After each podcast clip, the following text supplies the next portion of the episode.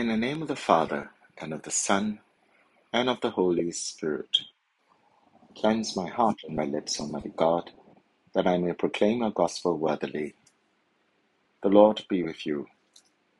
A reading from the Holy Gospel according to Mark. Jesus made a tour around the villages, teaching. Then he summoned the twelve and began to send them out in pairs, giving them authority over the unclean spirits and he instructed them to take nothing for the journey except a staff, no bread, no haversack, no coppers for their purses.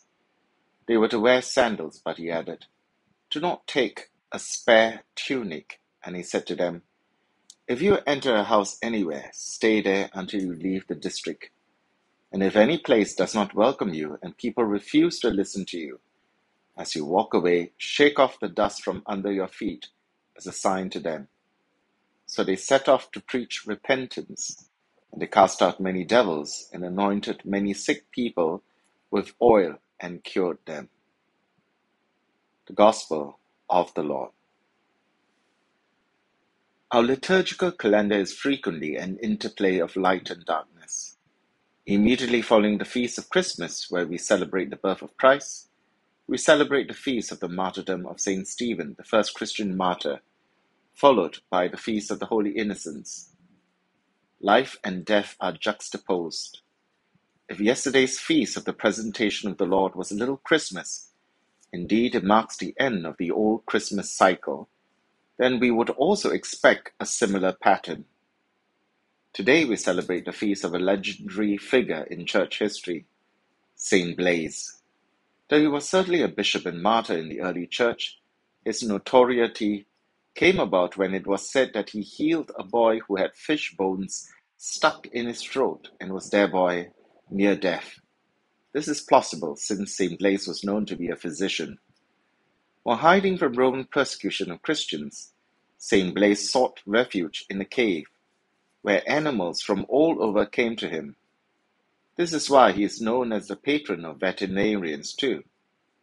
On one occasion, after his arrest, the story goes that Blaise saw a pig being attacked by a wolf.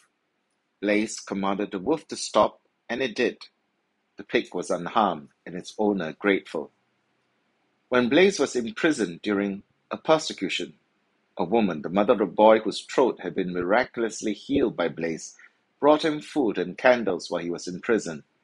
Later, the idea of using candles to bless throats was joined and celebrated on Blaise feast day today. It is good to invoke Blaise for physical throat problems, but many suggest it's a wise thing to invoke him for spiritual problems associated with the mouth also. If we are honest with ourselves, we would soon realize much evil comes into the world by means of our mouths, and thus our throats as well. Gossip, lies, profanity, etc. What we need to remember as we have our throats blessed today is that such a blessing and such a healing must have only two aims to give glory to God and to bring hope and encouragement to others. We must use our throats, our voices, in praise of God, giving Him glory at all hours of the day and night, and we must use our throats, our voices, to upbuild our neighbors near and far, giving them heaven based hope for a better day today and tomorrow. Perhaps more pressing than our physical ailments, we need to be healed of our spiritual muteness. Notice that we don't seem to have any problem vomiting out all sorts of ill speech, gossip, sarcasm, caustic criticism, calumny, lies, etc. But when it comes to the gospel, the word of God always seems to get stuck in the throat. May we this day, after receiving the blessing of God for our throats, use them as He intends them to be used to upbuild, teach, give hope to all living creatures. May we find a voice to preach the gospel, and as Jesus had instructed, go and teach all nations, knowing that the Lord will be with us always until the end of the world. In the name of the Father, and of the Son, and of the Holy Spirit. Amen.